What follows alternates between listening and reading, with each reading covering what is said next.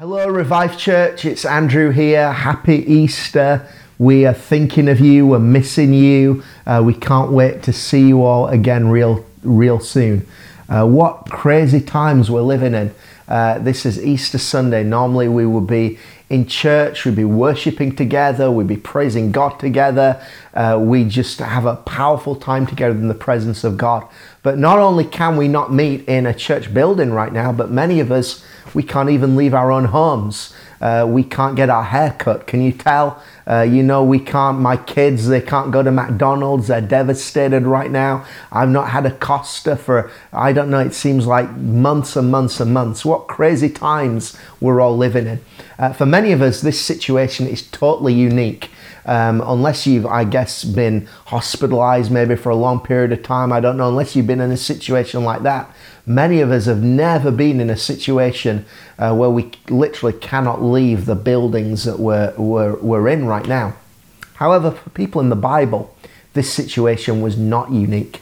There are many, many people in the Bible, in the Word of God, who find themselves in a place of isolation, whether it was in a prison, whether it was in a pit, whether it was in the belly of a whale. There are many of God's people, God's greatest servants, found themselves in a place where they were shut in and isolated.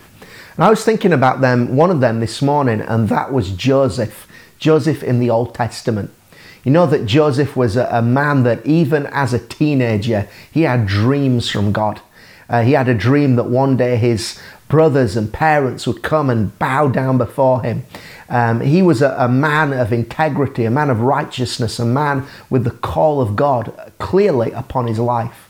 And yet, twice in Joseph's life, he found himself trapped in, in a, a place of isolation.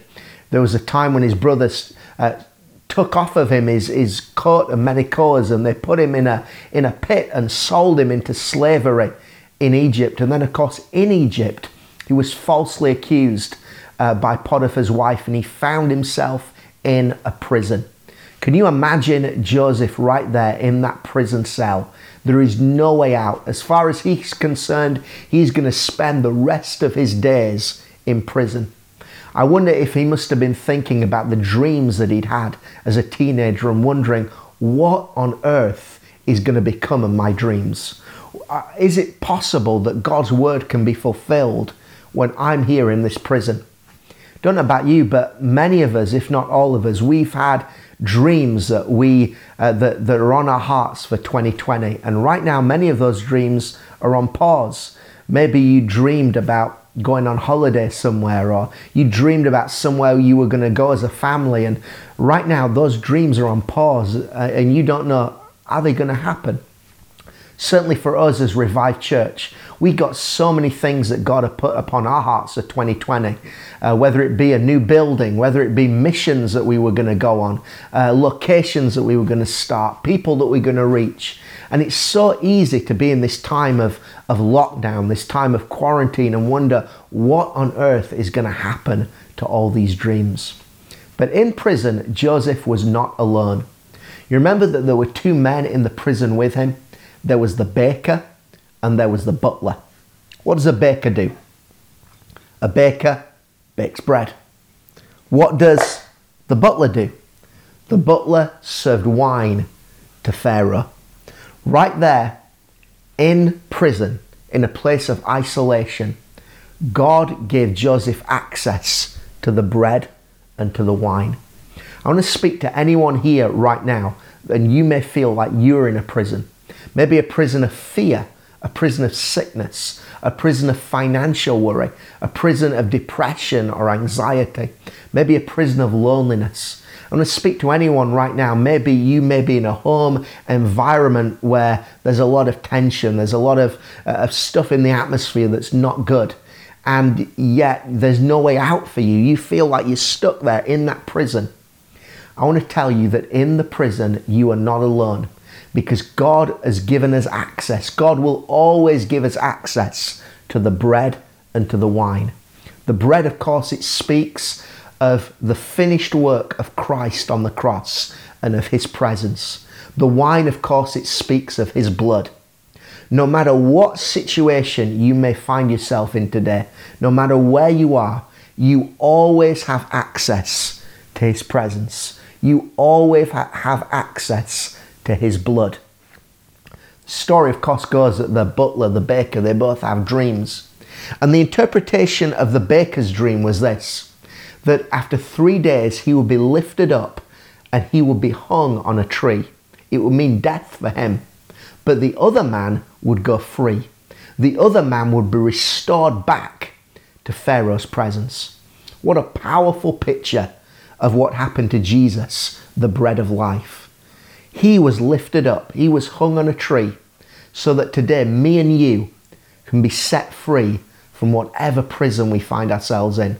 Today we can be restored back to the presence of God. God is the great restorer. He restores joy. He restores health. He restores peace. He restores finance. He restores relationships. He sets us free from whatever prison we may find ourselves in. I thank God that the bread of life, Jesus, he was lifted up. He was hung on a tree. He died so that today I can live and I can be restored back to the presence of God as his beloved son. The cupbearer Bible says after 3 days he was set free from his prison and once again he was able to give wine and place the cup of wine in the hand of Pharaoh. There came a time of course when Pharaoh himself had a dream and he was asking around his kingdom who on earth can interpret this dream and the cupbearer remembered Joseph. The cupbearer spoke up for Joseph. He testified on behalf of Joseph to the king. Right now, we have to remember that the blood of Jesus speaks for us. The blood of Jesus testifies on our behalf. Right now, in the presence of the great King, God Almighty, there is someone who speaks up for us. There is someone who testifies on our behalf, and that is Jesus, uh, the mediator of a new covenant made in his blood. The blood of Jesus speaks louder than your sin. The blood of Jesus speaks louder than your shame. The blood of Jesus speaks louder than your circumstances. The blood of Jesus speaks louder than your past. The blood of Jesus speaks healing. It speaks forgiveness. It speaks righteousness. The blood of Jesus declares that God is for you and not against you. We have victory in His blood. His blood is more powerful than any virus. His blood is more powerful than any prison wall, any prison cell. Right now, the blood speaks for you. Joseph, of course, thanks to the butler and the baker, thanks to the wine and the blood, he came out of his prison. And every one of God's promises over Joseph's life were fulfilled. Every dream was fulfilled. Everything that God had destined for Joseph was fulfilled. Right now, I know that things may be confusing. Maybe things can be a little bit scary. Maybe we don't quite see uh, the, the end goal in sight. But one thing I know for certain that every dream that God has placed in your heart will be fulfilled. One thing I know for certain is that all of God's promises are yes and amen. One thing I know for certain is that what God has said, what God has promised, what God has ordained, it will come to pass. There are promises that God has spoken over my life. There are promises that God has spoken over my family. There are promises that God has spoken over Revive Church. There are promises that God has spoken over this region and over this nation. And I want to declare right now when the devil might whisper and say, What's, what's going to become of all these dreams? We want to say right now that God will work all things together for good and that everything that God has promised will come to pass. Joseph came out of his prison with wisdom with strategy, with divine guidance to into even speaking into a government situation. What the enemy meant for harm, Joseph was able to say, God has accomplished it for the salvation of many lives. I'm believing that in this time of isolation, God is going to bring the church out. God has given us a butler and a baker. He's given us the bread and the wine to sustain us in this lockdown situation. But we're coming out. We're coming out with new strategy, new creativity, new ideas. We're coming out with new wisdom.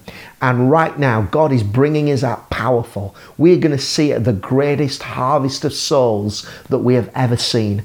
Right now in Hull, in East Yorkshire, God is going to use this to see a mighty harvest of souls. Right now, it's a time to be sustained, but we are coming out not just being sustained, but we're coming out victorious. We're coming out as overcomers. We overcome through the blood of the Lamb, the word of his testimony. Right now, I want to encourage you in your home right now to take some bread and just to break it right now.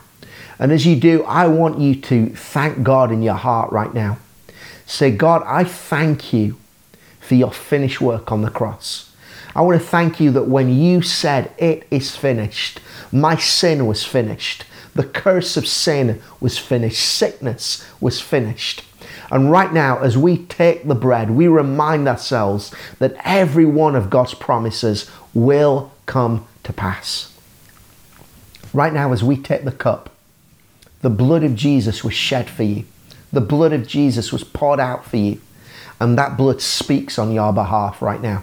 That blood speaks healing, it speaks cleansing, it speaks deliverance. And right now, as we receive the blood, we receive the life giving flow of the presence of Jesus.